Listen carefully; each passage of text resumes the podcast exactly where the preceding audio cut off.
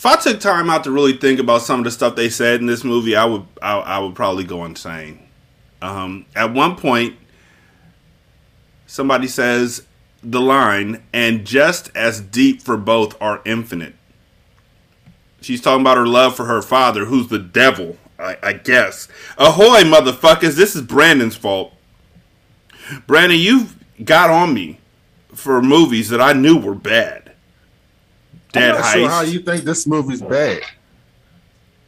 Dead Heist is actual bad movie. Okay, so when you stop, so so I'm gonna need you. Thinks those movies are good. So I'm gonna need you to stop and explain to me what sense it take it makes. Hey y'all, stop this little kid from putting up posters of Petey's uh, comedy show. Yeah, let's shoot him. He shot him to make him mad.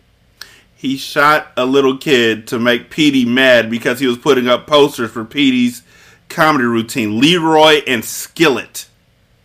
Yeah, Leroy and Skillet. And then at the little kid's funeral, they shot up the funeral like this was 1986's colors. Ladies and gentlemen, today Brandon will be explaining watched, why we watch Petey Wheatstraw. I just watched Snowfall, and they shot up a funeral on that. That's different. That's what I'm saying. 1986 colors, yeah, gangbanging was a thing.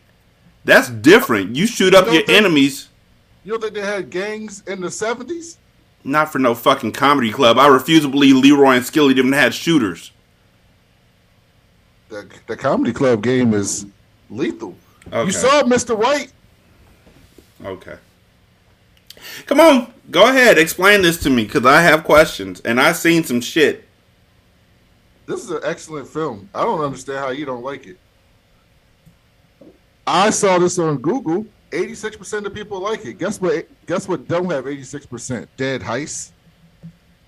If or Dead Heist came out in the 70s, it would be Legend this. of Legend of Chun Li. Wait, I wait. No, you put Legend of Chun Li on there, motherfucker. You and Stephanie. Don't, do not, don't ever attribute that shit to me. That Legend was y'all.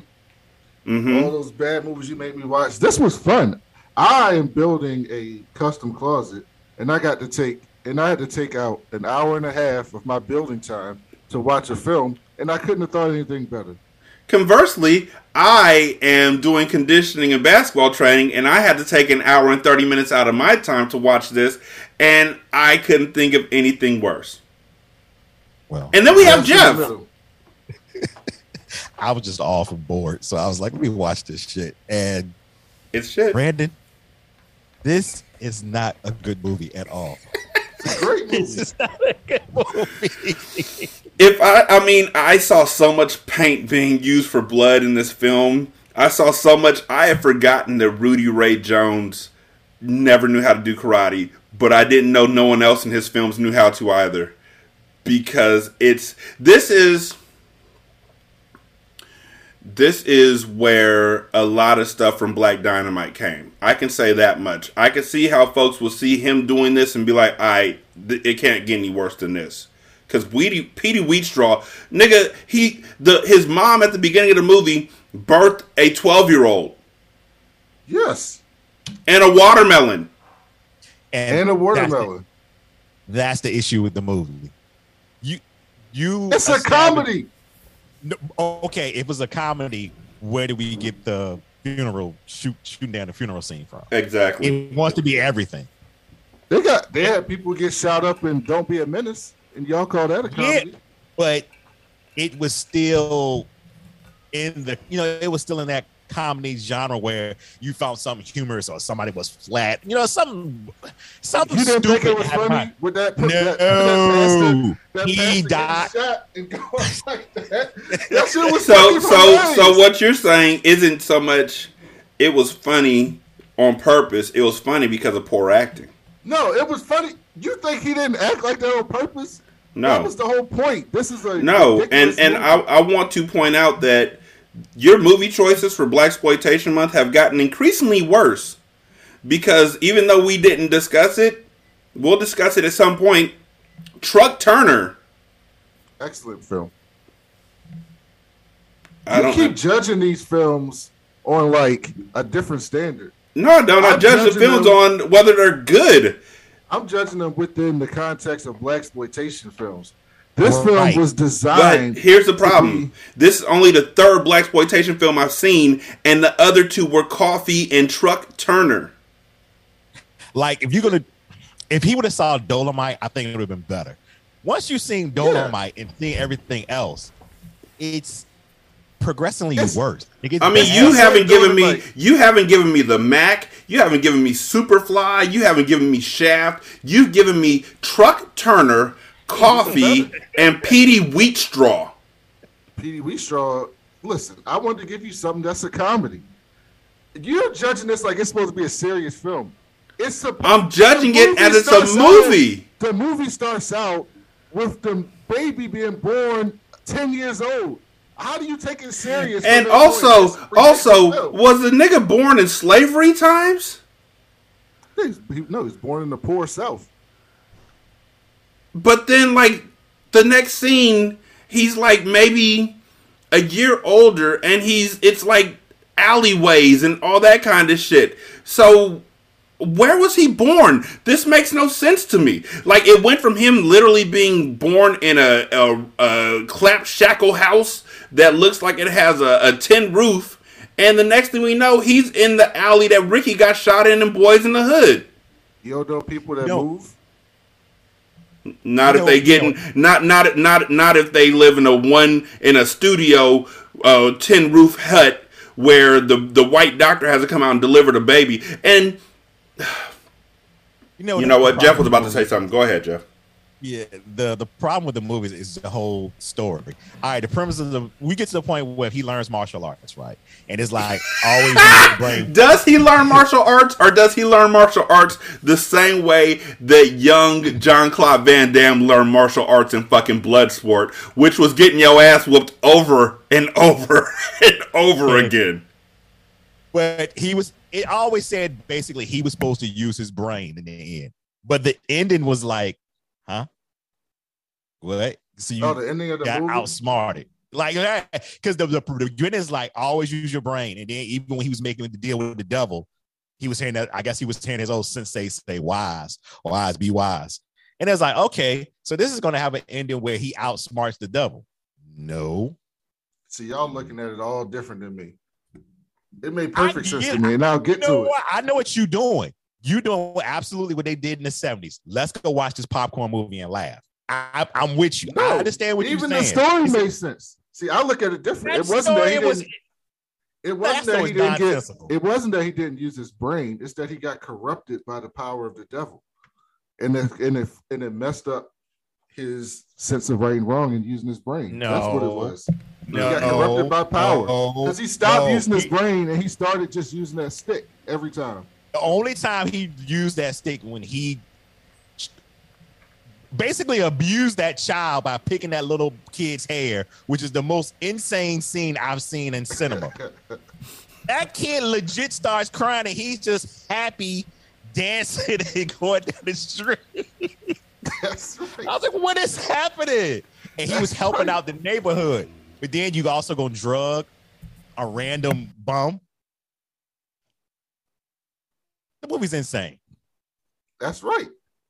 It's a yeah, much I, it's a much worse done ridiculous film like you would see today. But it's just much worse done because it's the 70s and it's Rudy Ray Moore with a bunch of bad actors. Right. Uh, but it's not designed to be good. It's designed to be fun. Okay. Got, can we, yeah, can we say Negro stick? Yeah, Negro stick teaching him how to fight like Daredevil can we say time has not been kind to his universe? Uh, oh, can we of course say that? Not. Okay. Um, I I have questions. I know Rashani gave a ten to a movie that had that the plot of the movie was that somebody was turning black people into horses. No, I didn't. I hated. uh No, you I, gave I, a ten to Sorry to Bother You. I'm looking at it right here on our review. I did. Yes, you gave a ten, a ten out of ten. Oh, wow. No, that's because I worked as a call center receptionist, and I know how to use that white voice. And here's the thing about this movie: nothing, nothing takes me out of a movie quicker than when you can't be on sync with what you're supposed to be doing. Like there's a part where Leroy and Skillet get their comedy night that they shot up a kid and an entire funeral for. And even before Petey comes in there and starts using his magic stick, the band literally stops playing and the music is still going because they're lip syncing like they can play music.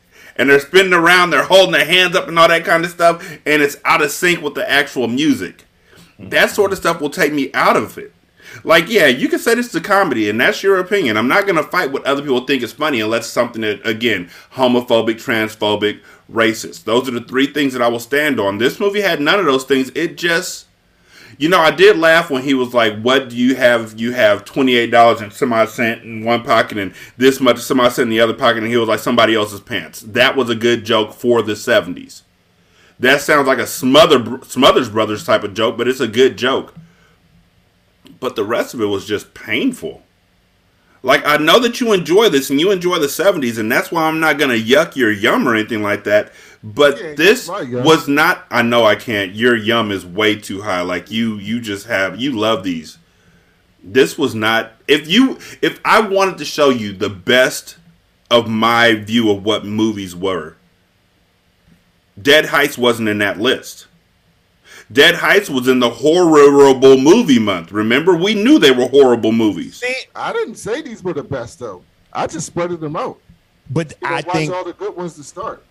You know, and I think that's where the problem comes in because Shawnee only he hasn't seen a lot of black exploitation movies. So you should have started with the actual best Rudy Ray movie instead of going for like the medium or with somebody would say, you know, lower movies. If you saw Dolomite, he might have enjoyed that more. He would still have issues because it's still that same kind of Rudy Ray Moore comedy. comedy though. Yeah, yeah, yeah. but it's not. But this one is like you know, I, this he he feeling himself. Like Dolomite has been a success. Human Tornado's been a success.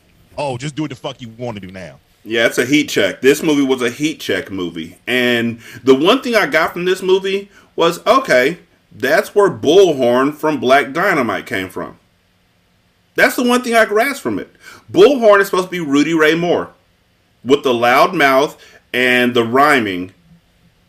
Boom. Oh, the rhyming's perfect. You know what? You know what I think this is. I also think too.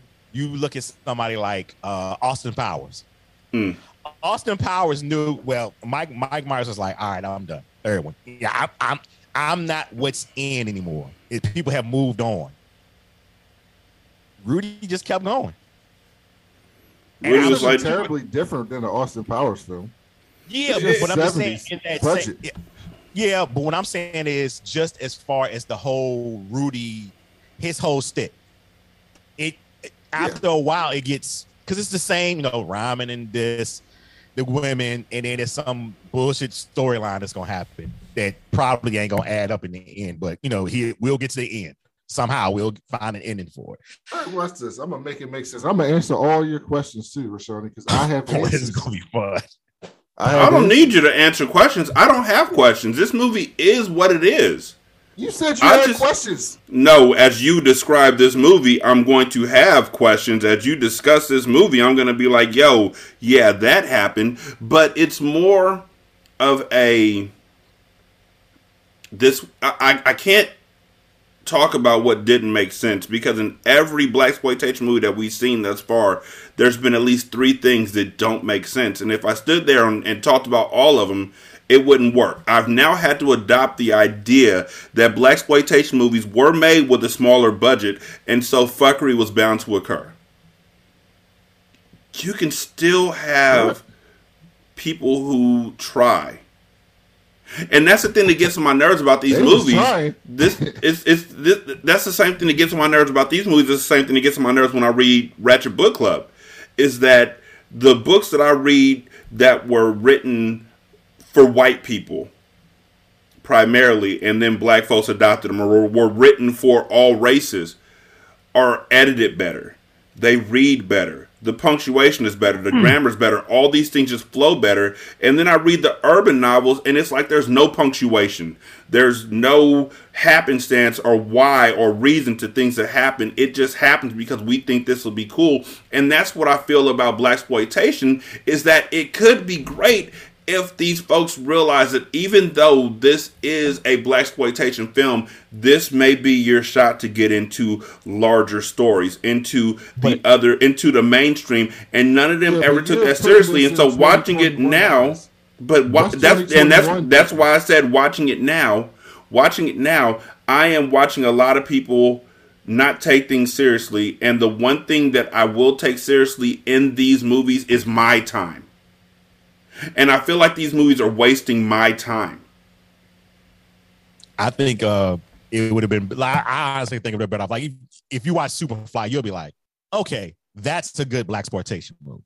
But I think the choices that were made this month are more of those type of movies that are like, okay, I see issues here, I see issues here.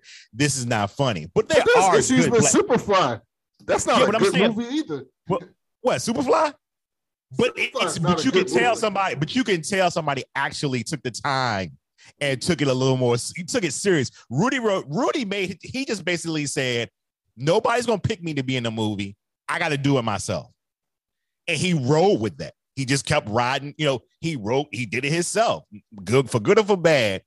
He did these movies on. You know, however he got them done, and and they were starring him. Other people, Superfly. I'm trying to think of another good one. Would you say Foxy Brown? Maybe. Foxy Brown is fine, but they're all, yeah, but they're, none of them are good movies on the scale of like. no, not when you put them up with movies or now. Of course not. Like that.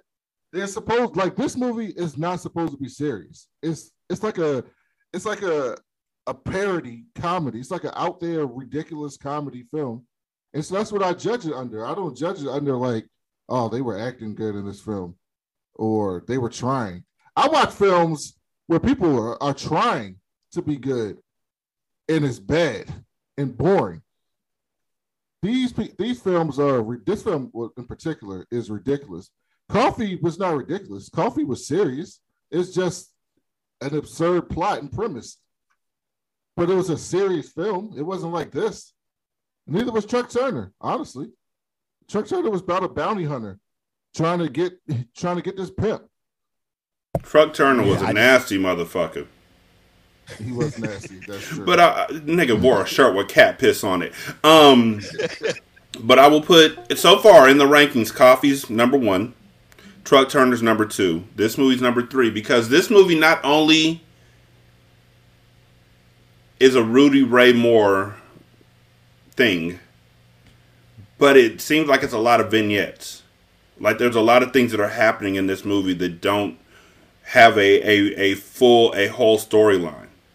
Like his mm-hmm. thing was, I'm going to stop uh, Leroy and Skillet's thing where we're going. We don't want Petey Wheatstraw, who when he was a kid and learning karate, he told his karate teacher he wants to be a comedian.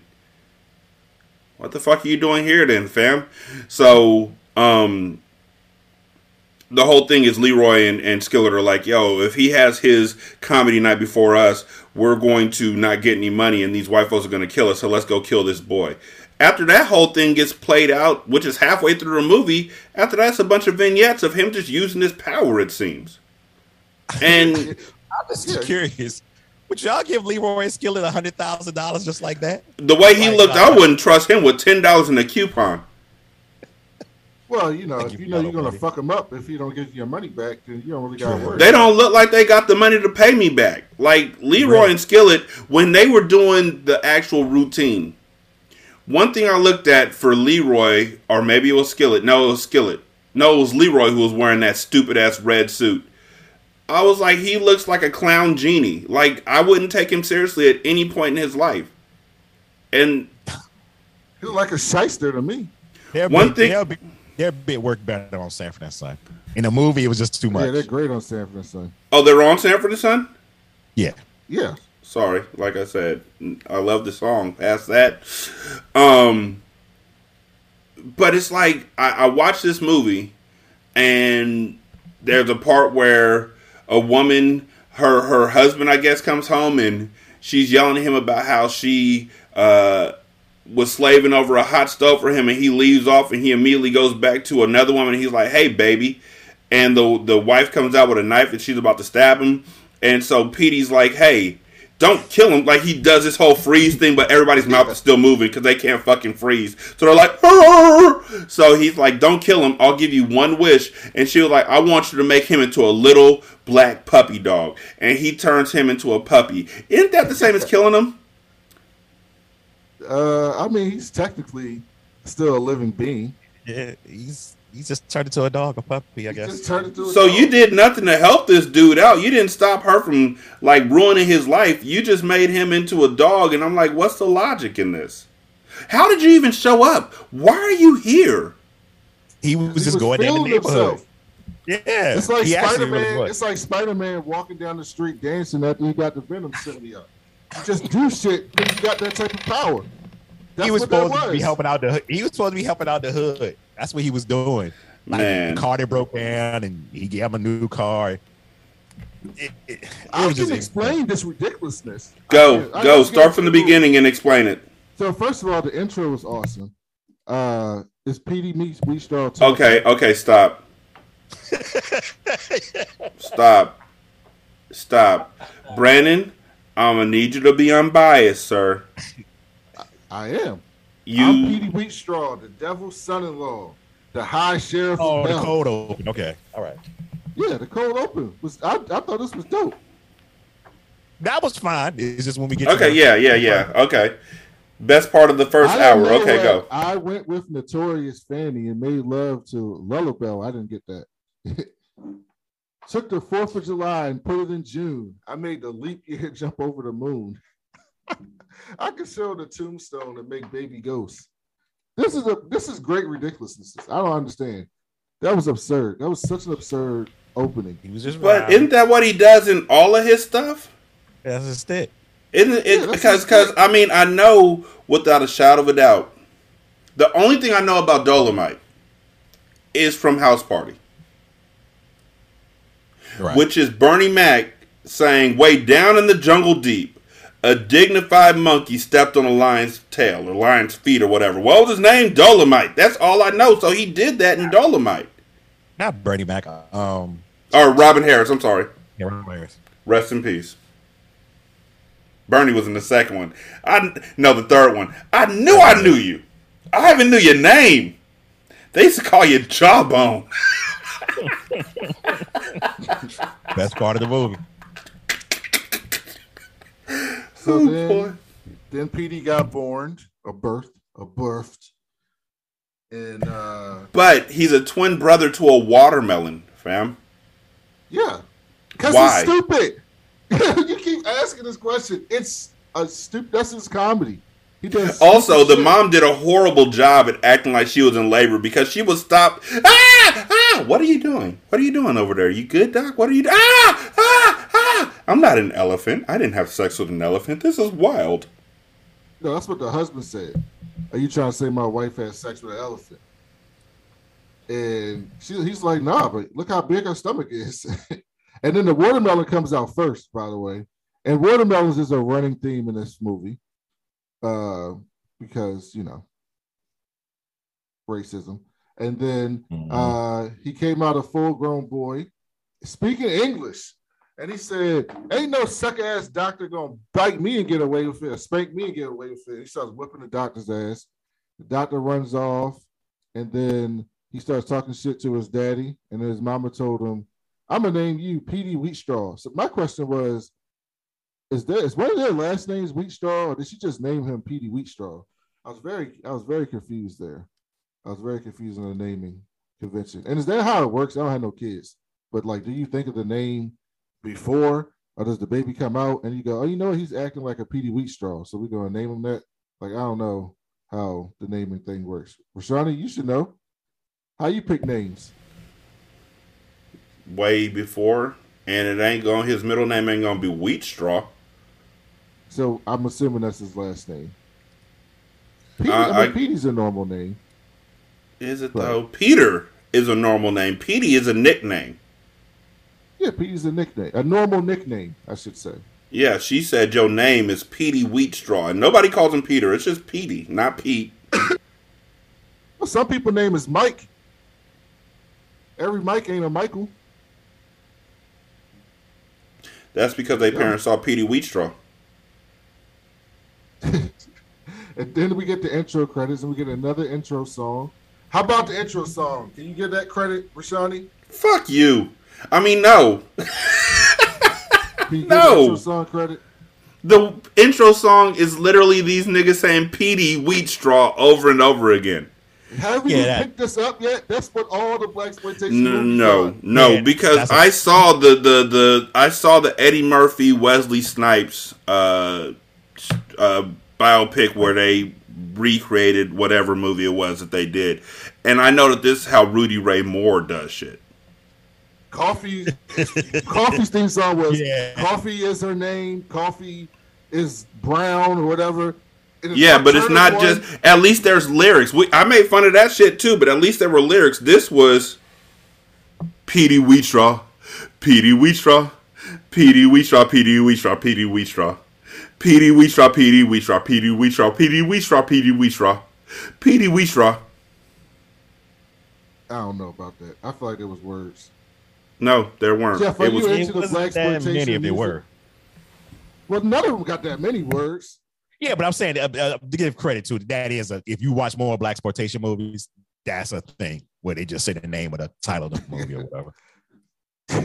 yeah, everybody knows the Shaft song. Have you actually looked at the lyrics of the Shaft song? It's like five lines in the whole song, and, a, and then it's, and then it goes on for like four minutes with no words, just playing instruments, and then it comes back to finish with like four more lines. But but what you're missing in these circumstances is that these other songs, the groove, the groove pushes the music. The groove pushes the the the intro.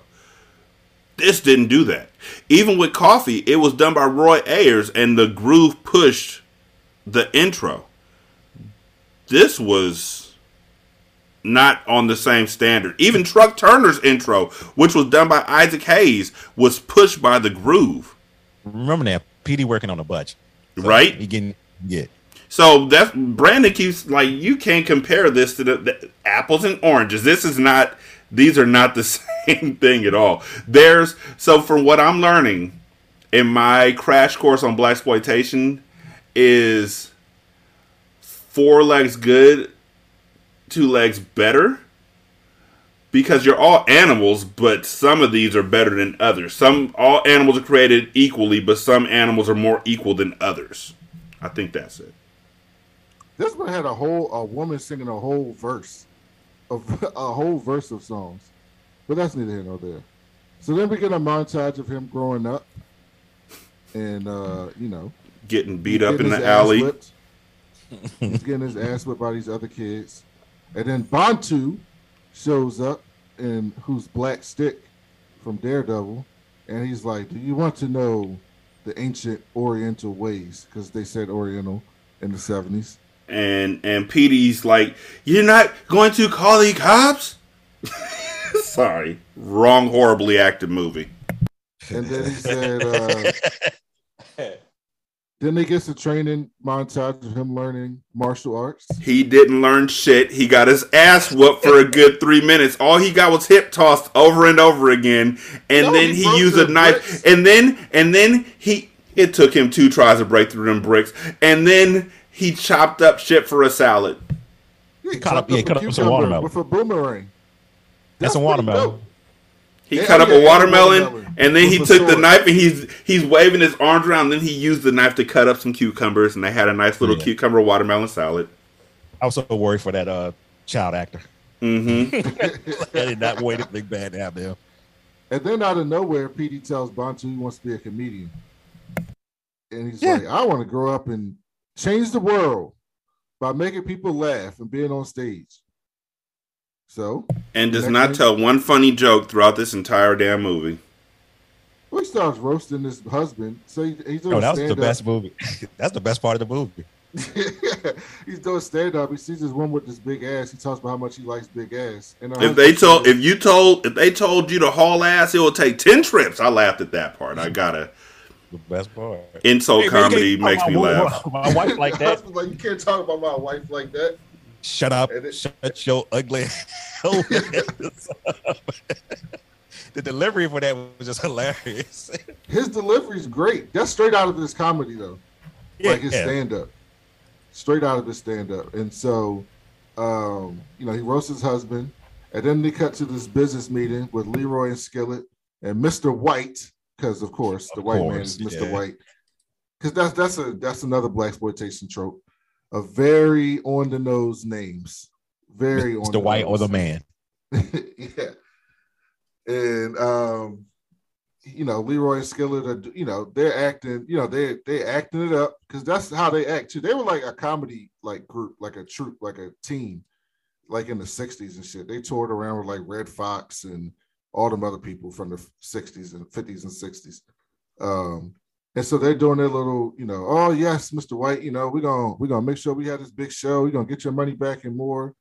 And you know, Mr. White basically says, you know, if you lose my money, I'll be the most dangerous man in town. Basically telling them like, don't fuck this up, or you know, there's gonna be some consequences and repercussions from another movie that Rashani likes. And then they go to uh, oh, Petey Wheatstraw's doing a radio interview. And you know, we never got to see his show that he was in town for. That show never fucking happened. Never. never. never. So um, Leroy and Skillet could have made their money if they just didn't. they absolutely could have made their money. Them niggas were worried over nothing. Anyway. They must have thought black people are broke and they can only go to one show. So, like, if I go to y'all show, I can't go to the other show. There's mm-hmm. no two shows in 1977 for black folks in a week. Uh, he's he's hyping up his show, and uh, they you find out that he's doing the show the day after Leroy and Skillet show opens, and Leroy's over at the crib. I mean, at the at, at the um at his like uh club, listen to the radio. The office, like yeah, office. He's listening to the radio, and he finds out that uh Petey Wheatstraw is doing the show, and apparently Petey Wheatstraw and Leroy Skillet got history. Uh, he owed, they owe him money. They owe him money. Uh, and then um, they then they cut to this was so weird. I need y'all. I need someone to explain. This is the one thing I didn't understand. So they cut to Steve's den. This is where Petey's doing his show, and he's talking about, "Hey man, last time I came here, y'all had this shitty ass dressing room. I thought you were gonna upgrade this." And Steve was like, "Nah, like I ain't upgrading it." And he's like, "Let me tell you a story about the difference between love and larceny." And talking about if you take a shit and you look in this and you take a shit and you get up and you wipe your ass and you walk away, that's love. But if you take a shit and you get up and walk wipe your ass and then you turn around and look at your shit, that's larceny. Because only a person with larceny wouldn't trust his asshole. What the fuck does that mean, Jeff? What is that? You tell me, because I just I I listened to, and I actually rewind and I was like, wait, let me listen to this again. I was like, you know what? I'm not gonna do it. Whatever. What does that mean? And what does that have to do with the dressing room? Who knows? I was so confused. I had no idea what was happening here. Like That's none. It was some bullshit. Just some shit to say. Yeah, I I had I didn't have the slightest idea about what the fuck that was supposed to mean. Or I can tell you absolutely what it was. If that guy's a um, comedian, that was his bit, and he wanted to get it in the movie. It had to be because it didn't even make sense in the context of the movie. It didn't make any sense at all. I didn't understand that part in the slightest. What's that guy's name? Uh, let's see if he's a comedian. Steve Gallon. Uh, yeah. No, he's just an actor. Oof. Well, Known from the guy from Harlem and ain't that just like a honky? What a name for a fucking movie. He was only in four movies his whole life, by the way. That's the guy played Steve. And then Def Comedy Jam. Apparently, he did stand up in 1992 on Def Comedy Jam. So yeah, I guess he is a comedian. Yeah, he was a comedian. That was yeah. You're right. So he's a comedian. Um, so then, uh, you know, P- Petey was like, "Yeah, but your dressing room's still trash." So there's that. So Petey, they're like, "Let's toast up and drink," and they have a toast, and then he walks out and he's got some people robbing his car, which he called dope headed junkies. And he said, It makes me sick. That's why you niggas can't have shit. wait, wait, wait, wait, wait. What you ain't gonna do is skip across the street. These niggas okay, so you've seen people break down cars like like they they they they they take shit. They'll take the tires, they'll take the rims, whatever it may be. These niggas stole the back seat of his car. they supposed to be junkies. Junkie, I don't give a damn. The not even the whole back seat. It's the sitting part of the back seat of the car. What are you gonna do with that? Sit on that shit in the in the alleyway. One nigga got a wheel. The other two were like, "We're going to tear out this whole back seat." And they tried to get away, but there ain't no getting away from uh Petey Wheatstraw. Cause Petey Wheatstraw ran them niggas down. Of course, you know, every black exploitation movie also has like a chase scene in it, either in a mm-hmm. car or by foot.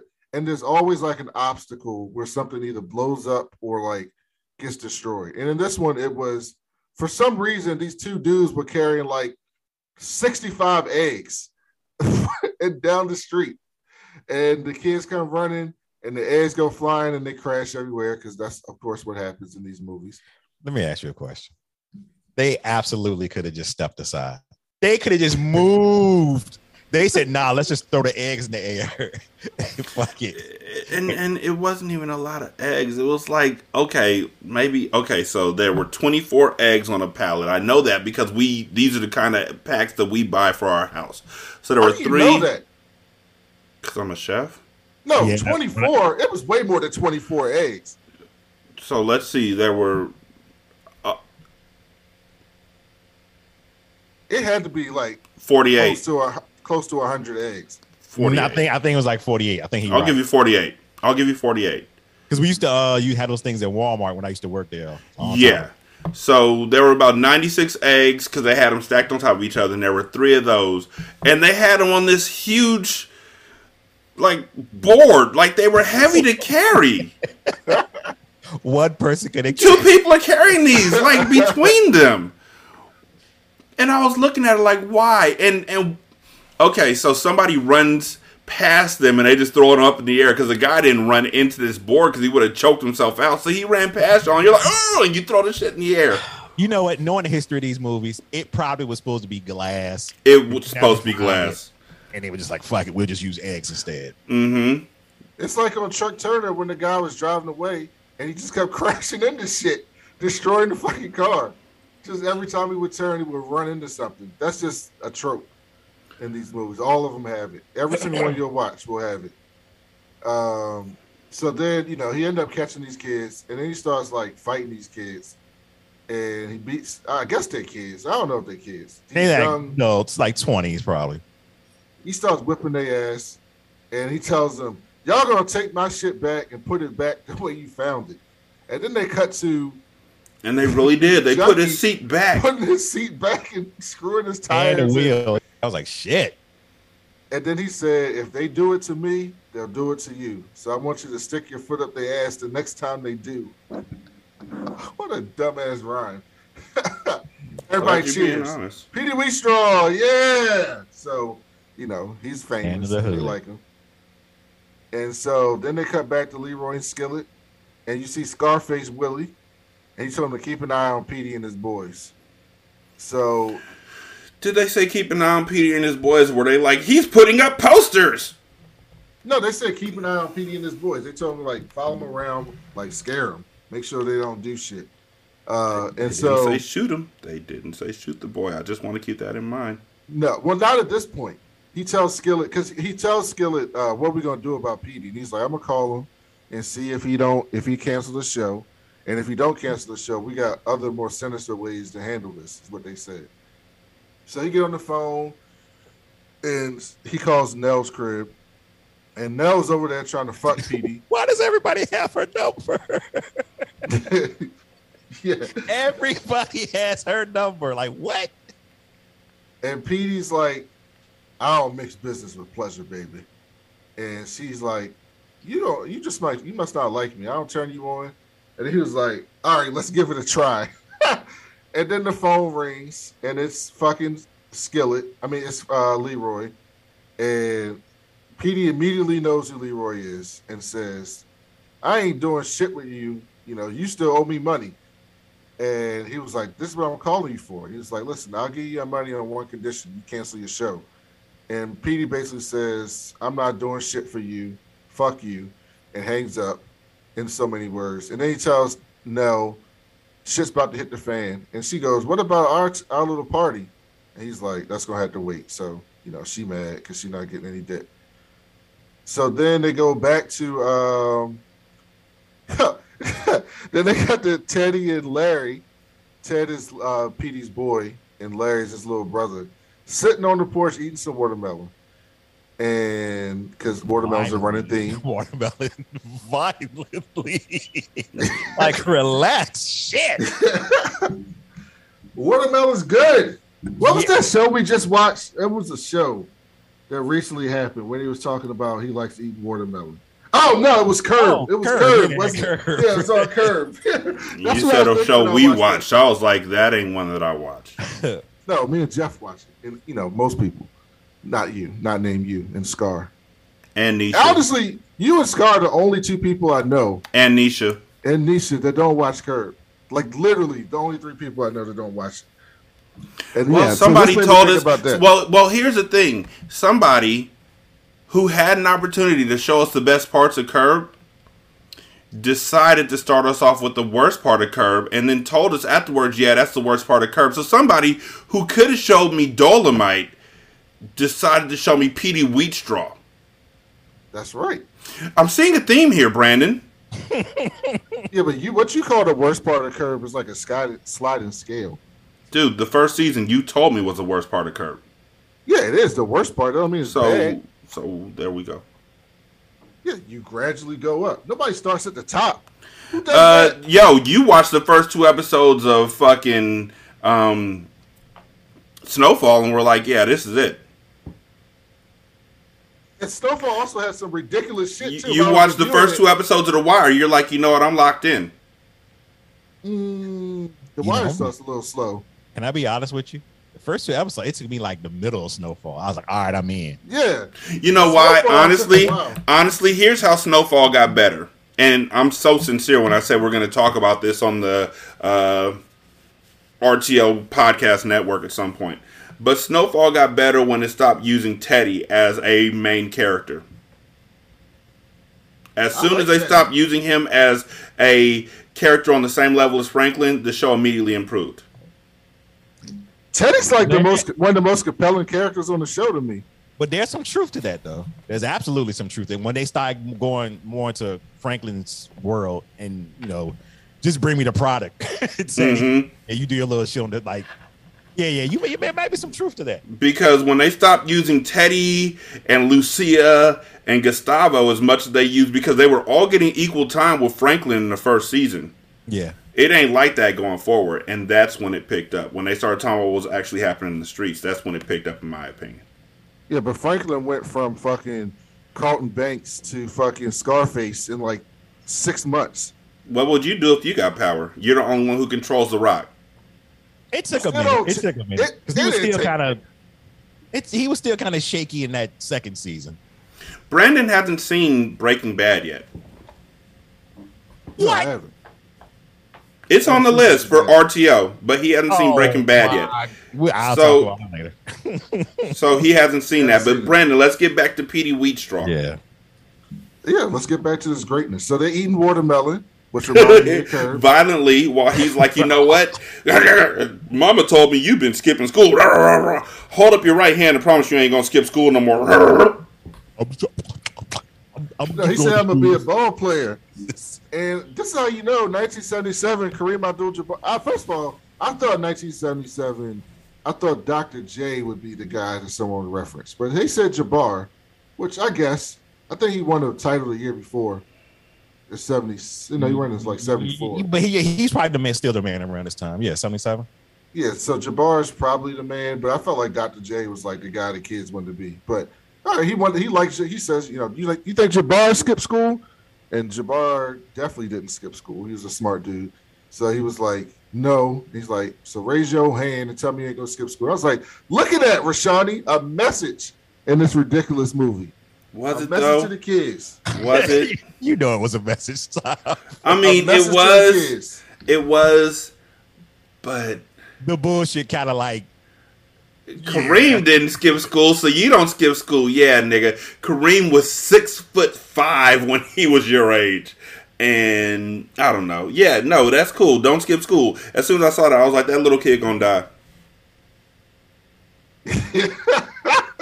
and then uh then Scarface and his crew roll up and Teddy Ted and uh Larry were actually whipping their ass. In fact, Larry gave Scarface a fucking spin kick to his chest and kicked him back like three feet, and then he just pulled his piece out and shot him. I think he got mad because the kid kicked the shit out of him. So he pulled his gun out, shot the kid. The kid goes down. They peel off. At first, I thought he was to be ashamed he shot the kid, but apparently he wasn't. Uh, the kid's laid on the ground.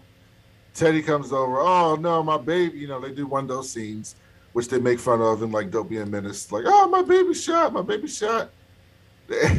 The, the, the, the kid's talking. He's like, the kid is bleeding out, and he's like, I promise, I'm not gonna skip school. I want to close my eyes. You're, you're an evil man laughing at me. it, it was funny. I'm sorry. The acting was so bad, and the paint. To be funny. And the paint was so red. it was designed, y'all think this was designed to be funny because he was dying, and then every two seconds he would stop dying to talk about some shit. But oh, no, that's actually, the that's the same like way that the that's the same way that at the beginning of the movie this I don't know if it's supposed to be funny or if it's just poor because at the beginning of the movie that's what I was saying the mom who's giving birth stops giving birth to talk yes. about shit. That's done on purpose. It's supposed to be ridiculous. No, you I, think it was done on purpose. It wasn't. It was. It was obvious.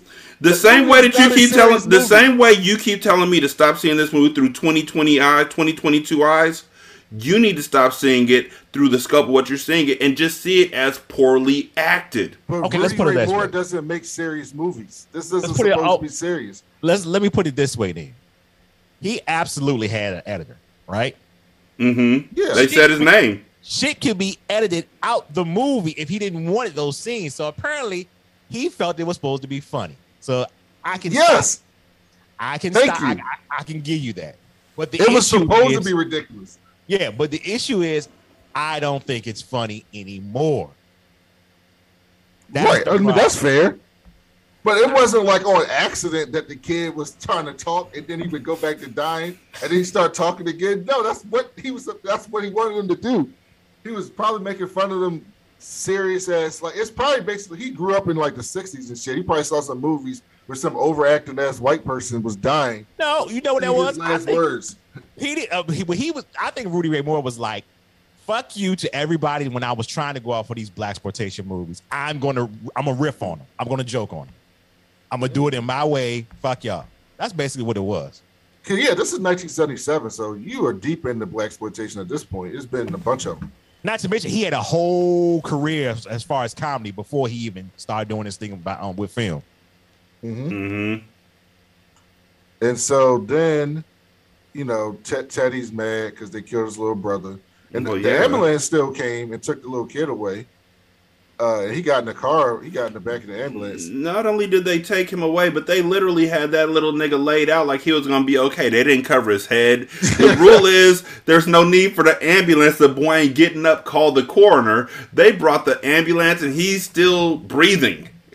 like you can literally. They were like, "Hold your breath as long as you can." He was like, "He died on the way to the hospital." That's what happened. Yeah, yeah, we'll say that part. That's what happened.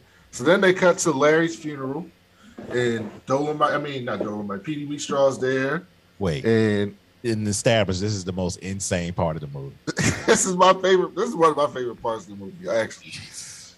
And he's pull, and they and they bring the kid out, and then Scarface and his crew show up, and they get out the car, and they got some machine guns, and they shoot up the fucking funeral, and they shoot Petey Wheatstraw, they shoot the pastor, they shoot random oh the mama, Larry's mama, she gets she gets some bullets.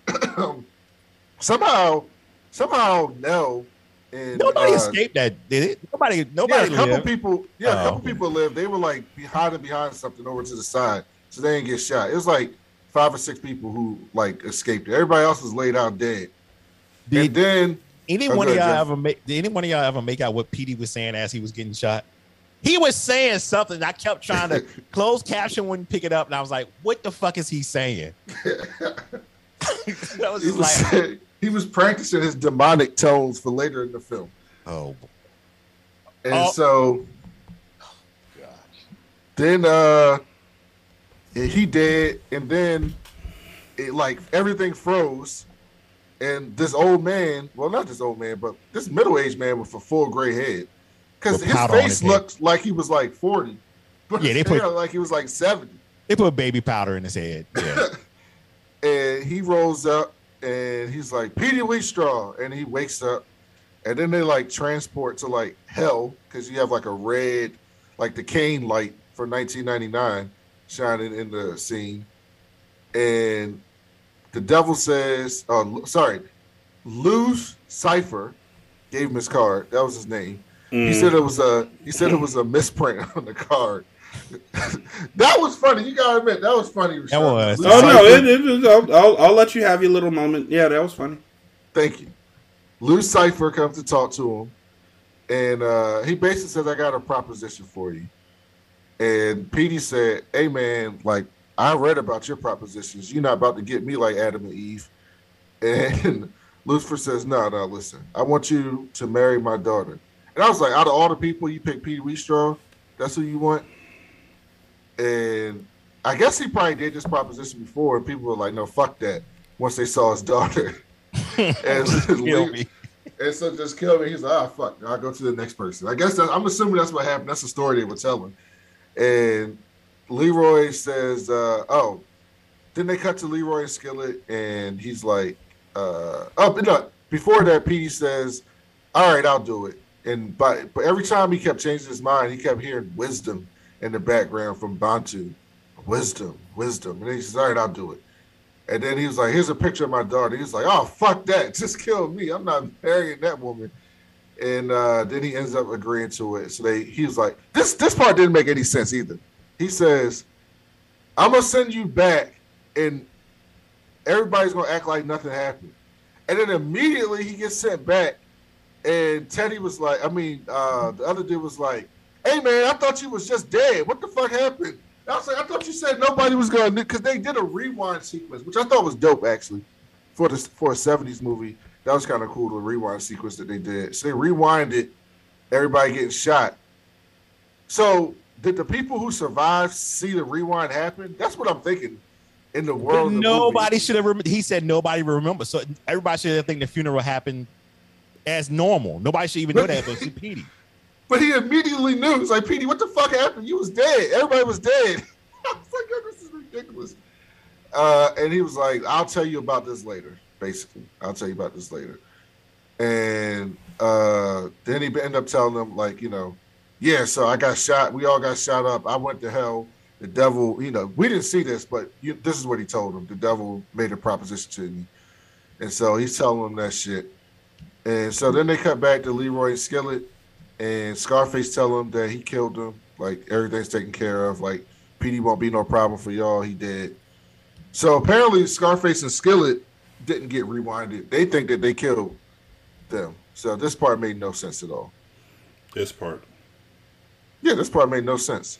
Yeah, no, you're right. This part.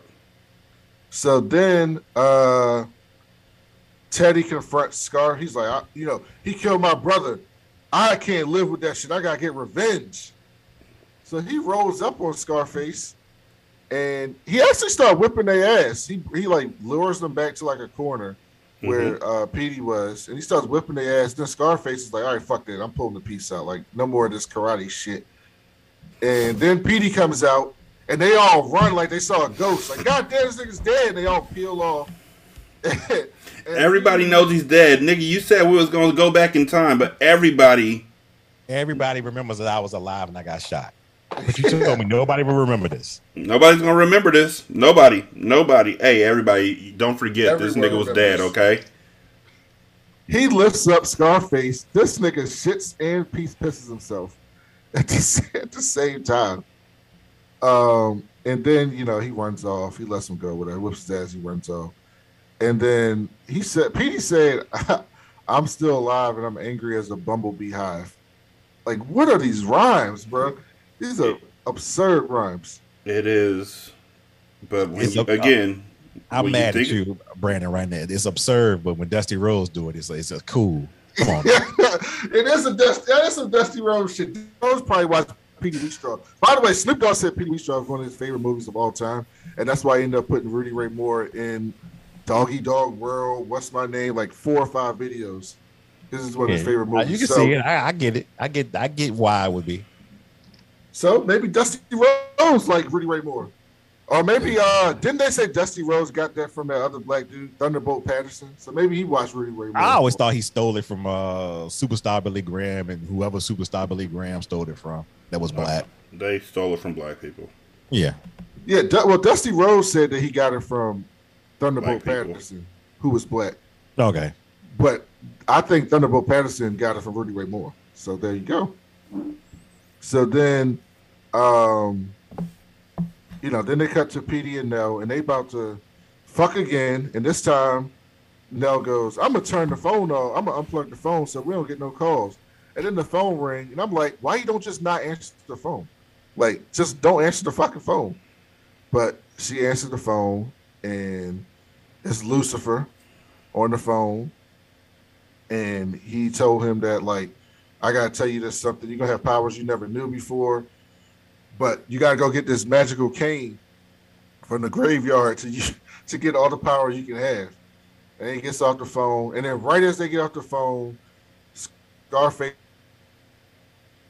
I mean, like Leroy Skillet people run up in Nell's crib, and somehow they know where she lives. So they got her. Not only they got her phone number, they know where she lived too. Um, they even sent a white boy, by the way, this time. So Leroy Skillet got some white boy connections, and Petey starts whipping their ass, and he's like speaking in like this demonic language the whole time. And I was like, oh, at first I thought he was making oh. monkey noises. No, I think he was wilding. Yeah. and then it was, but I looked at the, clo- I rewinded and watched it with closed caption. It was supposed to be like demonic tones, like just like this, like speaking in tongue type shit. He's like, oh, eh, eh, ah, ah. I'm making demonic tones as I'm smiling. What is happening? and then, um, oh yeah, so then they then they cut to the grave. He devil calls him back.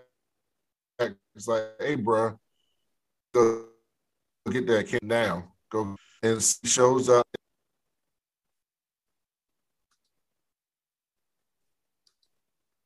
Hello. Yep. Oh, okay. Yeah. My internet cut off for a second, so I didn't know y'all could hear me. So he shows up at the graveyard, and you see this homeless dude talking to a tree, and then he falls into a grave and starts yelling like um like Ezal and um like he broke his fucking neck and back, and she's laying in a grave. And then Petey Wheatstraw shows up, and he's dressed like Madcap Moss. Wait, did you mean Ezal from Friday? Ezal, yes, Ezal. I, I just want to make sure. Okay, cool. Go ahead.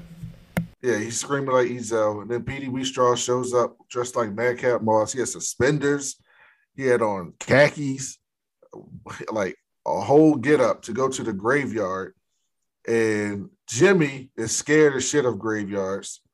and so he runs over and he goes, There's the tire. lifts the tire, and there's like a scarf, a pink scarf with a cane under it. And he's like, Oh, that must be the stick. He picks it up and he rolls out. And then uh, they cut to Leroy prepping for the show. Mr. White showed up asking about Petey Wheatstraw. He told him, no, no, Petey Wheatstraw's taken care of. Uh, don't worry about that shit. Um, and then he leaves, and Scarface is telling him he got this magical power. Like, I don't believe that shit, but he got power. And then everybody's like, hey man, like I can't do this, man. This this nigga stinks. Like, yo, you gotta we can we do this another time? And they all roll out the room because he and pissed himself. So that was a little physical comedy joke. And then they cut to Steve's den, and some woman comes in who cannot sing at all. and I was like, what? I didn't understand. Like, was she was like serious, and nobody's paying any attention to her, and she's just oh, singing. You talking about the girl with the glasses? Yeah, I hated this scene. She's just singing. No one's paying a single solitary point of attention to her. Repeating the same line. I was like, all right, she's annoying, and it just kept going. It kept going, and Pete and Petey goes into the bathroom, finds a bomb that looked like something from Looney Tunes. Like the clock on it was made out of paper. It wasn't even. It was like it was paper with the, number, the numbers written on it, and it was just attached to like some TNT. It looked like some like red the sticks that they just wrapped up and then put some paper under it like a clock. And he comes out and he's like, "Oh, it's a bomb!" And they start playing hot potato with the fucking bomb. And the whole time, this woman's just singing, like she don't see them throwing the bomb around. She's just singing. And Petey runs out and throws the bomb. And what does he throw the bomb into? A truck full of watermelon because you know you got to have watermelon in this film. It's the laws of three. So that's the third time we've seen watermelon. So you had to have watermelon for a third time. Blows up the watermelon truck. Um, Definitely. And that was it. That was what the budget. That was, yeah, that was their budget. that, was their whole budget, blowing up shit, cracking eggs, blowing up watermelon. Um, so then they got to Leroy and Skillet show, and Mr. White and his wife and his wife's sister show up. And the wife and the sister look like they did not want to be around these niggas at all. Oh, they, did. Just like, like, why am I here? But then during the show, they were like clapping and cheering and shit. But like, they did not want to meet Leroy and Skillet at all. They were looking at him like, why do you let me talk to this man? Like, what are you doing? Nah, as long as they shucking and jiving, they were having a good time. But uh, uh, so he got them. They had they had no interest in talking to him. So they get a front row seat, and uh, you know, Petey and his this is the second time we've seen bad island accents. Although I don't know if this is worse than Pam Grier's or better. It absolutely is because he sounded just like Rudy Ray so Moore. It was worse. This is absolutely worse. but first of all, Scarface knows what Petey Wheatstraw looks like. He didn't even attempt to have any type. This is like some Clark Kent shit. Like he didn't he even put on sunglasses. Have, he just put on sunglasses and put on a fake accent. And he, the, the Scarface goes, "Don't I know you from somewhere?" And he starts doing the accent. You don't know me from nowhere. Uh, you know what? Let me. Everybody keeps saying the Americans say they know me. Let me get the fuck out of here. And then it was like, no, let's just go in. And so they go in, and they sitting down, and you see these band playing. The band's playing fine, and so the band's playing, and then the band's done, and then Leroy and Skillet get on stage, and they, you know, they thank Mr. White for being here. Oh, everybody give it up for Mr. White. He made this happen. Everybody cheers. And then they start doing their stand up scene. We talked about this earlier with the money in the pants, which is a good line for the 70s. That's mm-hmm. a good little line. And then, and then this was actually funny to me too. Then Petey starts using this stick to like make them say shit. And they just start talking like shit. This is like in a comedy club where you just start roasting someone for real. And they're like, this white man in the front. They start talking shit to him, and he's like, "I don't know how that happened, Mister White." And then uh, Skillet tries to talk, and uh, Petey makes him say some crazy shit, and then they just run off the stage. And They're like, "Actually, let's have Tammy Smalls come on."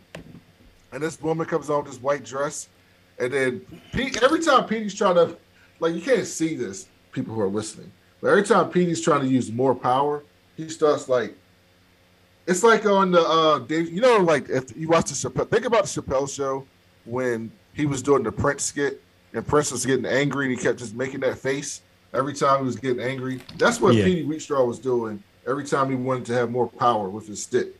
And Tammy comes on and he stands up and he's gripping the stick hard. And then her wig flies up in the air. So her wig goes off. Then her dress just flies off. And then she runs off the stage. then she just runs off the stage. And then Petey starts floating. It looked like he started floating, but then they cut away, and then he was just standing on the ground again. Um, and he starts like making a lightning storm in the club. I don't know what was happening. It was the club was like falling apart. Hail and snow. I'm not sure which one, but yeah, that's what was supposed to be happening. But here's my question, because you know I was going to have one. Why does no one else see Petey doing this in the back?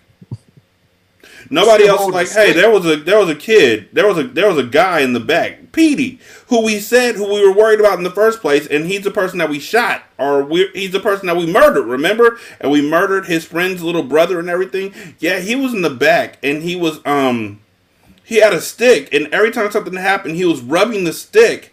And, and nobody saw that. Like when when when y'all started messing up, every time he messed up, he was rubbing the stick. Nobody saw it. And well, well, well, during that time, he was just sitting at his table holding his stick. He wasn't doing anything obvious. He was just but, sitting there like this. Uh, but another thing, nobody even saw that he came to the show. Like this is the one no, dude that y'all are worried him. about. He just put on, he just tricked him. He put the sunglasses on. You forgot that. He tricked him. They didn't know it was Petey Wheatstraw. It was January he, Jones. He basically did some fucking was. Inspector Gadget bullshit. He, he did oh. some Looney Tune shit. Yeah, duck season, rabbit season. Now, what they should have done was said that because he had that cane, he could trick people to not knowing it was him. Then that would have made sense because he used his powers. But yeah, you know, they're not that smart. So he he tears up the whole fucking club. Uh, Leroy and Skillet get yoked up by Mr. White. So, you know, they done for. Apparently they got killed because we see them at the end of the movie with horns. So Mr. White made them sleep with the fishes, apparently. Uh, and then Teddy finds Scarface, starts whooping his ass.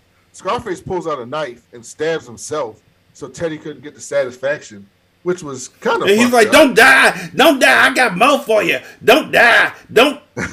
yeah, don't take this from me. Don't take this from me. You killed my brother. My name is Inigo. You killed my brother. My brother. Prepare to die.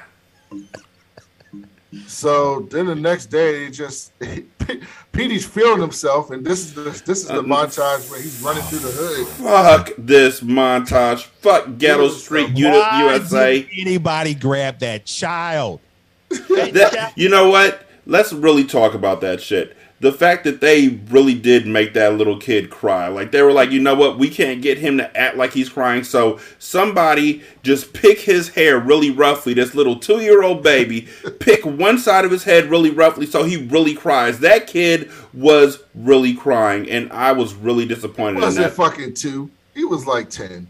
He was not ten. He was not ten. He was like a two year old. He was like two that or three. not two. He was like that two or three. Up, that kid okay. was half the size of Petey Wheatstraw. No, the kid that he saved from the street, yeah, he was yeah, half the size. He was. he was ten. The other one who did nothing to deserve to have to get his hair picked yeah. out. He grabbed him up for no reason and picked his hair out too, and that little boy was on the side bawling. And skipped away jolly, just smiling. I'm like, what the fuck is happening right now? That poor little kid. I felt so badly for the little baby. Not not not the one who was out there in the street who almost got hit by a car. Yeah, he deserves to get yelled at. Whatever. But that other one, the baby, the yeah, fact, he the fact that someone said, keep filming.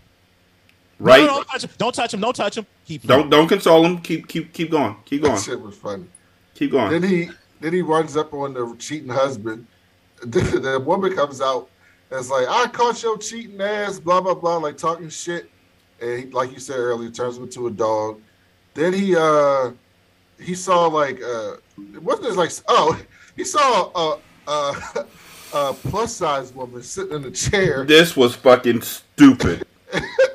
And the woman looked like she was having a good time. I don't know what she was doing. She like she was having. You know what? Time. The way she was dancing was like when um another movie that we're going to discuss down the line, which was better than this movie, How High. Um, when Redman sees the president's daughter for the first time, and he's dancing at her, and and she's making the eyes and doing the Batman and him and all that kind of stuff. That's what the woman in the chair looked like. But I guess what they were saying was that she couldn't fit in the fucking chair. She couldn't get out the chair. So Petey made her skinny. Made her drastically skinny. Like And then, then he do something. But wait, wait, wait! He did that to somebody after he just says that he loved women with big butts. I think he thought he was helping her out because she was yeah, stuck in the I chair. think that's what it was supposed to be that he was helping her out. The only way to help her out was to make her that skinny. He could have just made the chair disappear. He could have. I don't know. At this point, I, Brandon, you may be right. He was just so happy with power because then he helps the people with the broken down car, give them new clothes, and Then the money falling, I just didn't understand. I was like, "You're not giving this to anybody. It's just money falling. Nobody's coming to grab it, and you're just like, yeah, he's getting corrupt with this with this power from the devil, and the devil, you know, he's running around doing all this crazy shit. The devil's looking at him like, "Hey, man, that he said that kid was supposed to be mine. that kid was supposed to be mine." and then um that's like somebody saying, "Here, take your Nintendo Power Glove. I'm giving it to you. Yeah, go ahead, take it." Nah, man, that's supposed to be for me. But you just gave it to me. What are you talking about? Lucifer shows up in real life to talk to Nell. Doesn't tell him who he is. Gives him a card. Then he shows up in the dressing room when Petey gets back. And is like, "Hey, man, the day has come. Tomorrow is the wedding. I'm gonna be back at 11:30 to pick you up." Petey comes out and is trying to game plan with his crew about how he's gonna get away with this. So Oh, by the way, before that, Lucifer is smoking a blunt when he's talking to Petey, which I thought was hilarious. um, Petey's trying to figure out a way not to marry this woman because she's so ugly, apparently. Like he, so, like, like he, like he got a. You know what? I've been thinking about this. If Ol' Dirty Bastard was still alive, rest in peace, big baby. Um, if they did a bio film of Rudy Ray Moore, ODB will be perfect for it. Rudy Ray Moore looks so much like Ol' Dirty Bastard and acts so much like Ol' Dirty Bastard that it's literally stunning to me. Probably was an influence to him. I think I, he was. I believe it. So then, um, their idea is we're gonna find a wino, drug the rhino, and and then put a mask on him that looks like me, and then give him to the devil. See, and I'm like, that's my problem with the movie right there, because Petey was supposed to be a man of the people, so like the man in the hood, and this Robin Hood, if you want to say. But I'm going to drug a random wino, so I get myself out of some shit I can put myself in. So I'm like, yeah, you know better. You're you you just as bad as everybody else at this point. He turned a random man into a dog in a conversation he knew nothing about just to appease the woman who was going to kill the man. No, don't kill him. What Make him a dog. now you can beat him and choke him and take him home and feed him.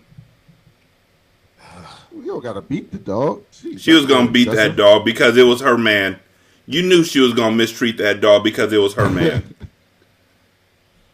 And then then you see Lucifer jogging through the hood with a red tracksuit on. He wild. Just jogging through the kids on the head and shit. It's all about like, the el- how, how high he had his elbows. I'm like, what if anybody runs like that? That is definitely a maniac. then he rose up on Pete and says, Hey man, I need you to come with me early. He takes him to like this house and says, I never got to have a bachelor party. So I'm giving you a bachelor party, and it just shows up like seven women with horns. And this scene uh, was uh, insane. Uh, they were not horns; they were tip of baby bottles that they stuck on their head. Let's clear.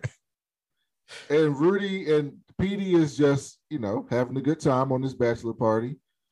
And apparently he wears these women out to the point that he stands up and he's fully dressed saying rhymes to a bunch of women who are passed out. No, the they weren't passed out. The, the it was supposed to be that he fucked them to death. That was, Is that what it was? Yes. well, well, they was already dead to begin with. So right. And I didn't pick up uh, on it until I saw that one girl, and I was like, "Why is her eyes open and she looking right in the camera?" And I was like, "Oh, okay." They supposed to be dead. Gotcha. So then then they cut to the, you know, then they go, you know, the night comes, they go and pick up the wino. They cut to the wedding. The daughter's just screaming. Like, by the way, the same woman who played Nell played the daughter. I uh, thought so. Glad you told me that. Daughter.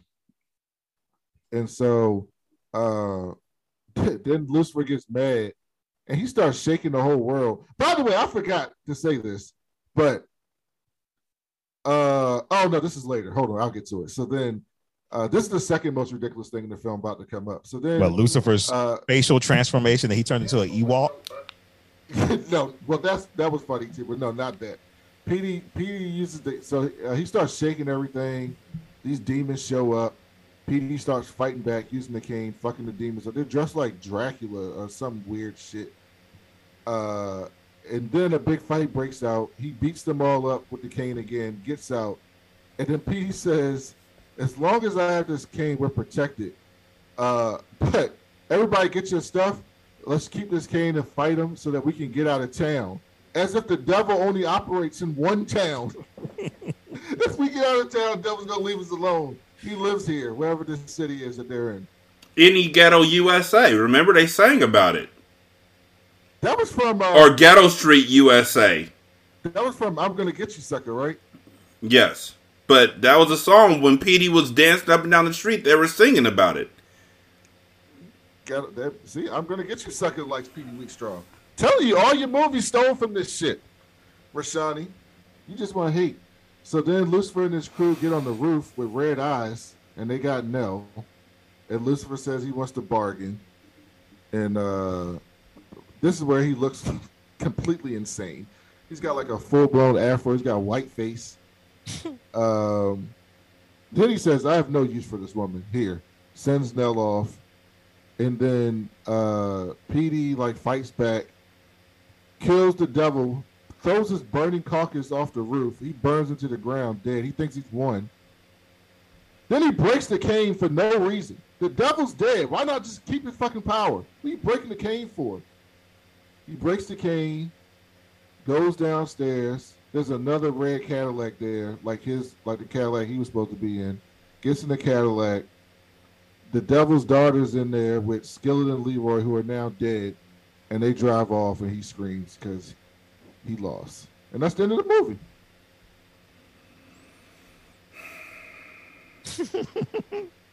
I love how you just I love how you just glibly skip through this movie without talking about all of the fucking atrocities that happened in this movie. I talk about all the good shit. And that's why you are such a bright spot in the world because you talk about the good shit where I see the bad. I'll talk about bad shit. If you t- if you have me review those X Men movies, it'll be uh, ninety minutes of bad shit. So why is it then that you can see? That's the thing. You see the bad when you want to see the bad, but you because have those to. Those movies are trying to be good. This movie was not. How do you? If you ask Rudy Ray Moore, were you trying to make a good movie with Petey Wheatstraw? No, he was trying to make a funny movie, a fun you, movie. No, Brandon. He, he would probably say, "I wanted people to have a good time." Yes, but what I'm saying is that yes. you are you are clouding the idea of, or you're, you're you're mixing up the idea of a funny movie can't be a good movie. Yeah, but he, I don't think he cared about it being good. He just wanted people to have a good time. But just because you're saying that he didn't care, and, and I'm sorry that I sound like this, I don't, I don't. It's not my intent that I sound like this guy just because you want folks to have a good time and you don't care about the end product, we as people can say we had a good time with this, but the end product was poor. Yeah, but people love the movie, so they don't feel like you feel. But you remember, you're you're saying that from because all of your experience with black exploitation movie. This is only his third black exploitation movie. I know, but I'm saying at the time, people liked the movie. Yeah, and in hindsight, 70s, yeah. And in hindsight, people still like the movie. They still talk about this movie. If you're a certain it's age. Not, yeah, it's not a great movie, but people enjoy the movie. It was not designed to be a good movie. What I'm saying Bryan is, Singer, what I have Bryan noticed. Singer thought he was making good movies. What I have noticed is that you have a tendency that if a movie is good to you, you will block out every other aspect and say it was a good movie because the way it made you feel. No, and you don't look on, you don't look further out no, in that I'm world. Opposite. I'm the one that told you that when we were doing reviews. When I would say a movie can be good, yeah, no, a movie and it's not good, and it can be bad. It could be a good movie and you not enjoy it at all. I'm the one that was telling you that. Yes, yes, this definitely. a well-made movie. Definitely, but what I'm saying movie. is, you say that, but there's times where you don't walk it. Like you'll say it, but because this was a well-made movie. Let's walk back over to Problem Child. Problem Child's a fun movie. See, you say a fun movie instead of bad. Yeah, because it can be bad and fun. So instead of saying bad, you say it's fun. But then with Dead Heist, which could be a fun movie, but Dead Heist wasn't fun to anyone. no one thinks that movie's fun. But honestly, honestly, if you look at it in the same scope as this movie, it's the same thing. No, because people like this movie. No one likes Dead Heist. No one. No one was inspired by Dead well, I Think, I think what Brad is saying is the Dolemite movies has a following. Yes, and, a cult classic. People, yeah, it has a following of people movies. who enjoy these movies for what they are. I've never said this was a well-made movie. Rashani's just trying to tell you that it's not good. And I think he's looking no at one's arguing that it's a good movie. Yeah, but again, like I said, this is only his think about it. This is his third black exploitation movie. His third. So he's looking at like, what the fuck is this? Dude, I don't even want to watch black exploitation no more. I'm scared of the next movie. I ain't even gonna lie to you. no, the next one is Cleopatra Jones. That's a kung fu movie. That's that's um that's uh what's her name, right? Um no, this Pam Grier Dobson. Oh. No, she's not in this one. But I might do a I might do a um Jim Kelly movie. Maybe that'll be more up your alley. You know who he is, don't you? You you, you owe this man a redo on a whole month. No, I don't know who that is. Uh, the only people know I know. Kelly? You never seen Enter the Dragon? Jim Kelly? Yes, Jim Kelly. I thought you said Jeff Kelly. No, Jim Kelly. Yeah, I do from Enter the Dragon. So he's a tall dude that looks like Kareem Abdul-Jabbar that does karate. Yeah, he had his own stick. Yeah, he did a bunch of karate movies. So what you're about to show me is black karate flicks. Yeah, that was a big part of black exploitation. It is, and he's better at it than Dolemite. But you're okay. You know what? This is your month, and I love you. I love you so much. I love you so much, Brandon that I am going to fall into your world of happiness and be happy with you while you watch these movies. I'm just saying that there are other movies that could be. But why are you treating these as serious movies? These other movies you're talking about were supposed to be serious movies, and and by the way, they were made in modern times, like in but the last 15 years. The reason why I take them seriously is because the reason why I take them seriously is because I take every movie. My time is serious. Uh, so if I don't know that if, if you didn't tell me, yo, take this shit with a grain of salt. This shit is batshit insane. If you had said that, because I laughed when we watched when we watched when we watched Superfly the the remake. I had a great time talking about how that was a that fever dream of a college student.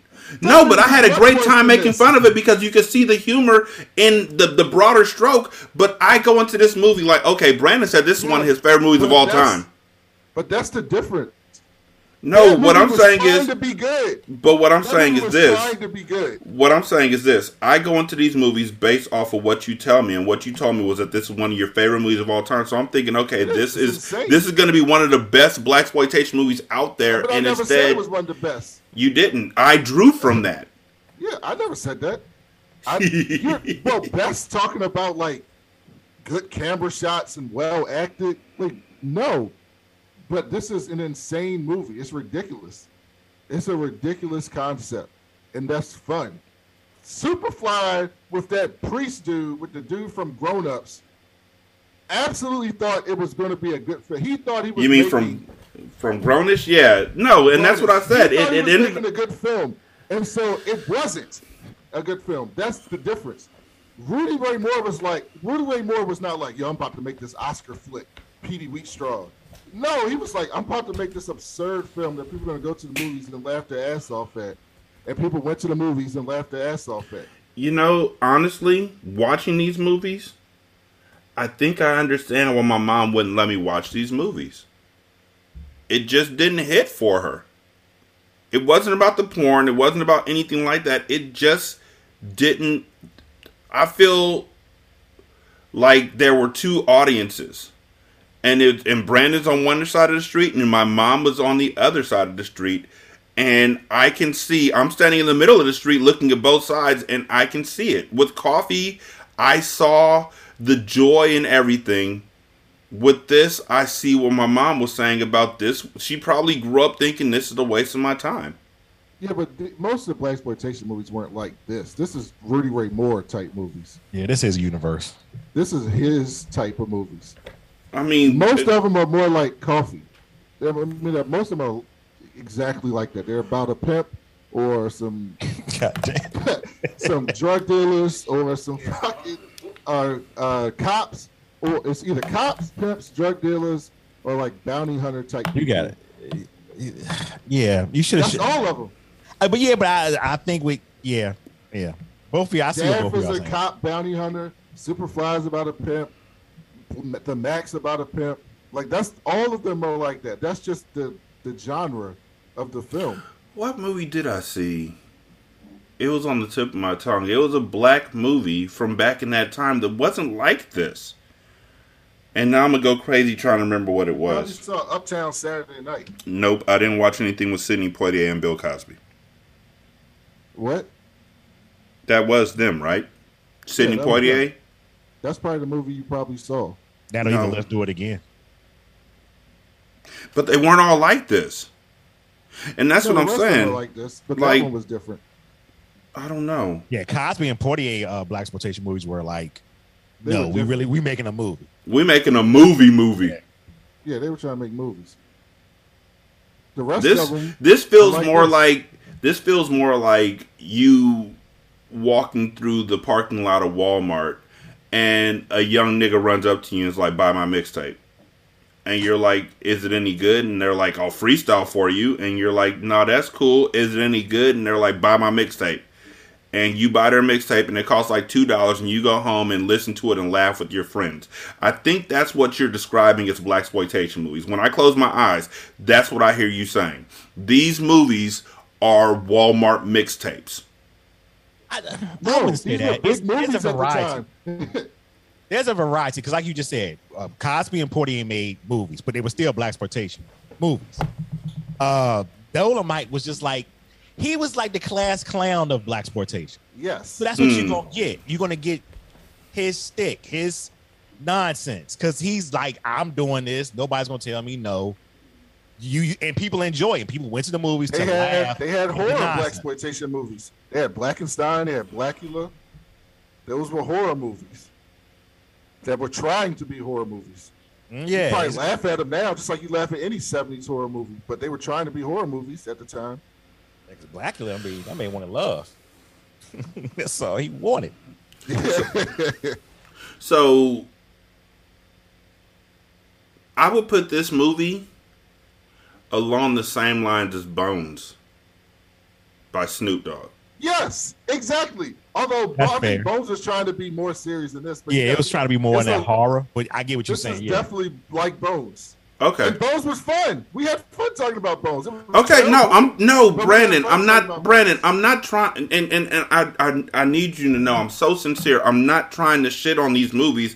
I'm just trying to find a yeah, parallel. Shit on them. They I'm trying. I'm trying to find a parallel so then I can step into this world, and that's the parallel I have. Is Bones. You got well, this you, movie was like Bones. All of them aren't like Bones. Once but you yeah. start seeing more of these type of movies, you'll know which. What I'm getting into from the beginning. Well, no, because like like it's like he said, like you got your horror genre, and then you got your class clown genre, which Rudy Ray Moore pretty much had that sold up. Nobody could do what he do because nobody wanted to do all of that. And then you have your Poitier and Cosby, and then you have your Truck Turners, then you have your Pam Greers. It's like everybody noir type movies, like noir yeah, type movies. Oh, that would be dope. Yeah, Black Caesar's a noir movie. It's it takes place in the fifties. Oh, okay. It's like in Harlem in the fifties. Fifties is yeah. where it takes place. They had like they had a whole bunch of different types. That's why I did this list because it was all the different types. You had the woman movie with Pam Grier, who was the star of the seventies for women.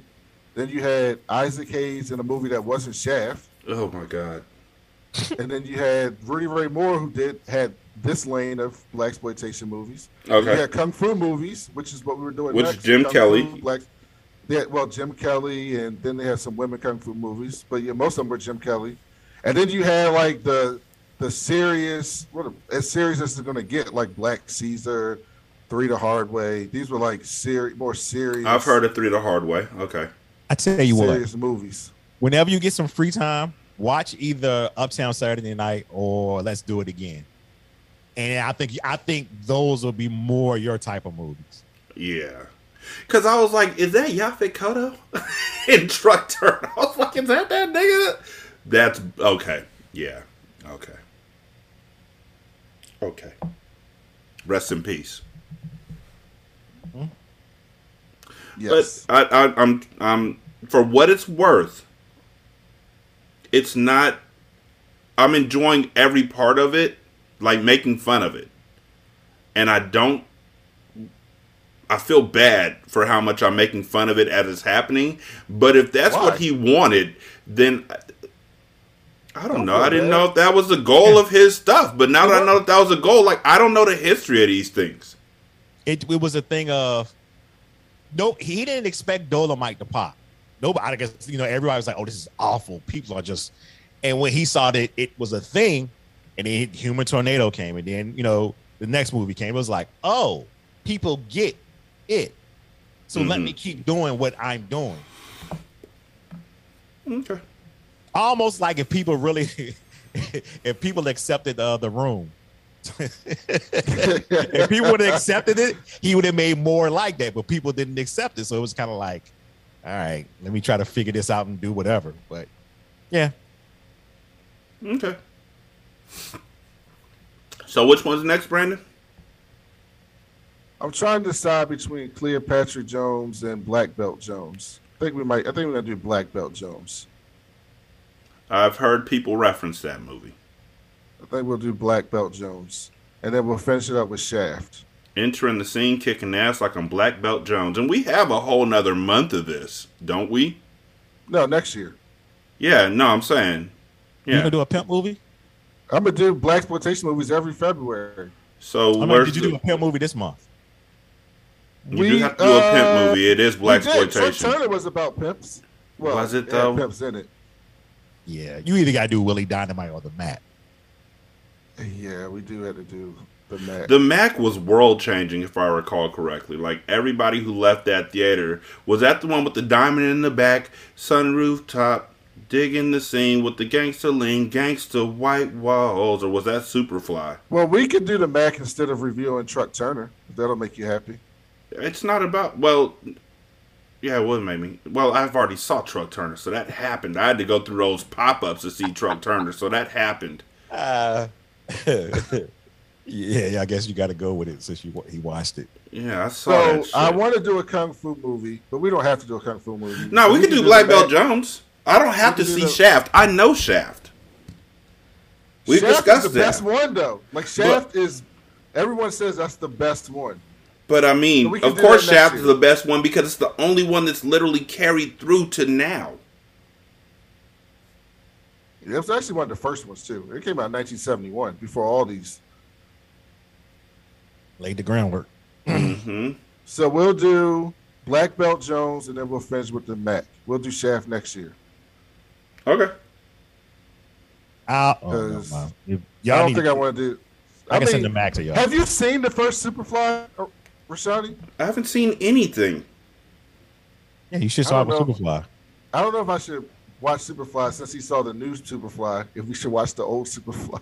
I'm just looking for the Snow Patrol. Also, did you know that Superfly is no longer on your Spotify feed? oh no, I didn't know. Yeah, I was I was trying to add it to the best of hindsight why so serious playlist that I have on Spotify, and it's not on there. And neither is um the one that you said I gave a ten to about call centers. I don't even remember how I got to that point. Oh, um, what we Sorry to bother you. um, Sorry, to bother you. Yeah, neither one of them were on there. I enjoy Sorry to bother you, but I was surprised that you love that movie so much. Well, I know I know what it's like having to call and be like, "Hello," That voice was insane. and I, I think that I think that um the the primary actor I'm I'm blanking on his name right now, but he's LaKeith phenomenal. Stanfield. Yeah, Jeff, LaKeith you and, Stan- Rash- you and Shahid didn't like that one that much Absolutely hated it. on y'all review. y'all didn't like that one. Absolutely hated It was a really abstract movie. that third act just took me all out. Yeah, I, I can see. I can see that. I can see where you would get that. Me too. But that voice, yeah, how you can get white folks to do anything if you learn how to do that voice. I felt that to my core because my job was to, hello, um, my name is um, Peter, and I'm calling to ask if you want to go ahead and upgrade to the inside wire maintenance plan with yeah, your but nobody uh, could possibly AT&T. believe you were white with that California accent. There's no possible way. Oh yes, they could. My name is Derek. I can just, I just hear the. Just It's because you know me, good sir. Um, it it has nothing to do with the the California accent because I too can speak with the British accent. that's, a, that's a coffee British accent. All right, so next week we have Black Belt Jones. Then we'll finish up with the Mack. Uh, Jeff, what what what you got going on? You ready for AEW tonight? Yeah, I'm about to take a nap for that shit. Come on, that shit gonna be long, bro. It's supposed to be almost five hours, so Damn. Yeah. if you include the pre-show. If anybody can give me a free link, I'll watch it. Uh, yeah, I'm actually paying the fifty bucks. Um, yeah, I'm gonna be ready for it. Uh, what do we got going on this week? Oh, this week we got um, the King's Man, 2021. Oh, Oh, the new What's one. up coming out? oh dry Are heat y'all the gonna movie. do? Are y'all gonna do the Batman? I think so, but I think he said we're gonna wait till because it's what they said it's gonna be 45 days and it's gonna be on um Oh, HBO Max, so you can do the watch along. Yeah, that makes sense. because I'm thinking about going to see it again, but I ain't sure.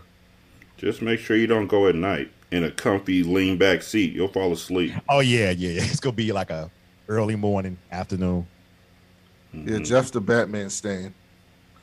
Absolutely. This is the this is the second best Batman movie. It is. I agree. I thought the movie was like really well done. I'm just sick of seeing dark, brooding, loner Batman when like all his best stories are like him and his Bat family. Dark Knight. I really enjoyed the Bat Family. I, I do. I enjoy the Bat Family too, but I think this is a lot. I think this is like I think this is going to be year two or three. So, Yeah, it's suppose- supposed to be year two, so I which get is it. fine. Yeah. But that's like all of the movies that you've seen of Batman recently. They're all like Ben Affleck was brooding old Batman. bitter. And then Christopher Nolan was cop Batman who's brooding and angry.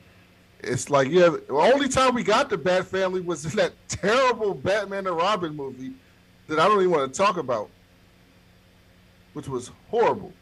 Yeah. Um. mm. Who y'all think is yeah, the best? a- Uh, who y'all? Who would y'all say is the best Bruce Wayne? I As thought Bruce it Wayne? was uh, initially. I would have said, and nobody else ever agrees with me, but it is what it is.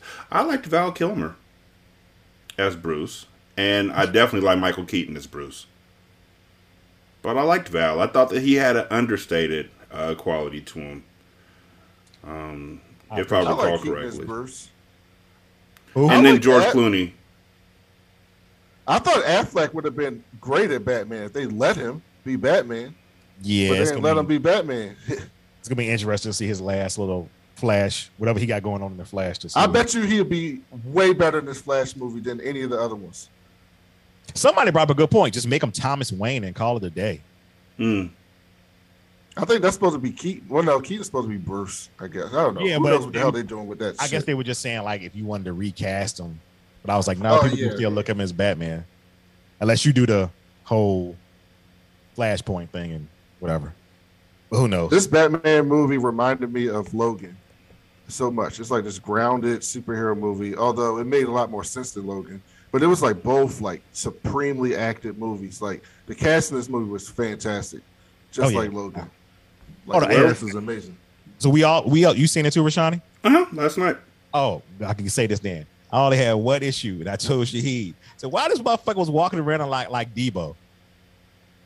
he was randomly walking around. I'm gonna pull up in the club. in his bat suit. Yeah, like you know who I am. You know Yeah, who I am? Yeah, I'm looking for. I'm, I'm looking for Penguin, which, by the way, great job, Colin Farrell. Man, Yeah, he couldn't even tell it was him. Once they figured out, once or he figured out, and once Hollywood figured out, no, you're just a great character actor. sky's been the limit for him. Mm-hmm. You know, Andy Serkis is usually a character actor, and he played the straight man. Like, he played just straight up Alfred really good. I was yeah. like, I was shocked. But here's the thing I'll say about this: um, if there's supposed to be a trilogy of these movies, yes, you want me like this goes back to my Bat Family thing. You want me to believe this emo Batman is going to be the person who adopts an orphan and teaches them how to fight? This dude. I mean, to... if you have what five years go past, yeah, which possibly that's so emo. He's like, I don't know. It's it fresh. He just lost his parents. It's still fresh to him. He's you see you see the transformation within the movie of him becoming like, no, nah, this whole vengeance shit. That is, I liked a lot. Yeah, it's like, no, nah, I got to be for the people because this is Gotham. I mean, I, I, it's gonna be interesting.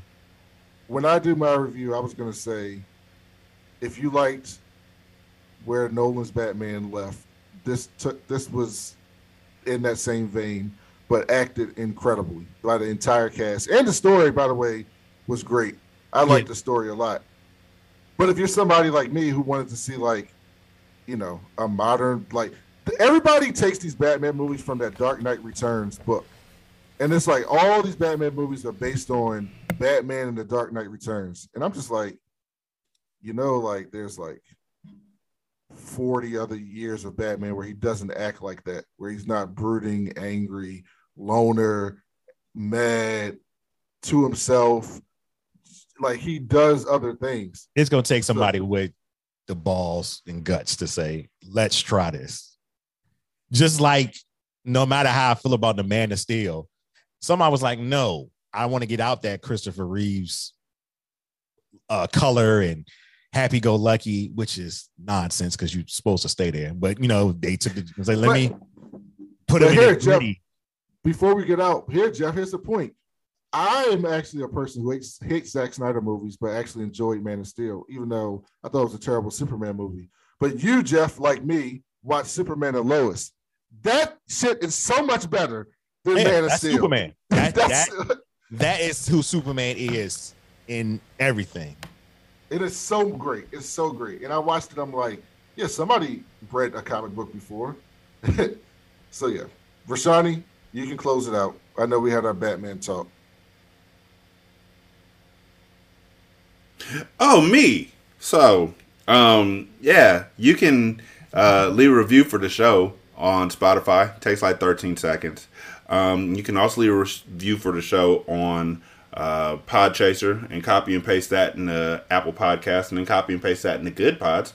Um, that'll take you about a minute and a half to two minutes if you use Google Voice, you know, to text to say your message. Um, Brandon's on Twitter at that cool black nerd. Black is B O K. Uh, Jeff's on Twitter as Jeff versus the world, um, and that's VS. Um, I'm on Twitter at Rashani, and the show is Hindsight Reviews, R E V U E S. You can email us at hindsightmoviereviews at gmail.com. Again, that's R E V U E S. Uh, and the voicemail number is 916 633 1537. You can donate to the show through patreon.com uh, slash single simulcast or at buymeacoffee.com slash sscast. Um, or on the Good Pods app, uh, there's a tip jar. And every dime we get goes towards buying movies, not this. Not not Petey Wheatstraw. This was this was free on Tubi. But there are other movies that we do have to purchase, and so this does help out with waylaying those costs. I think that's about it. Thank y'all so much for listening. Um, we greatly do appreciate it. Y'all be good. We're gonna holler at you later. Peace. Peace.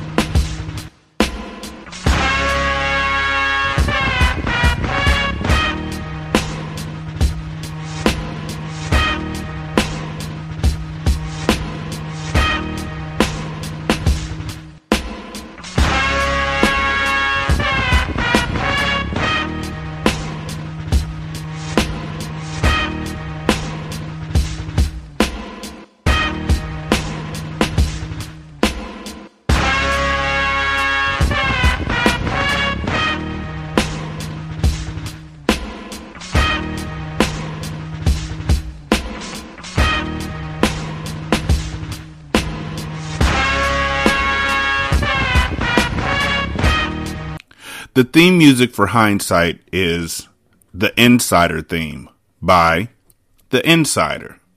You can find this song on the Free Music Archive. This is Single Simulcast.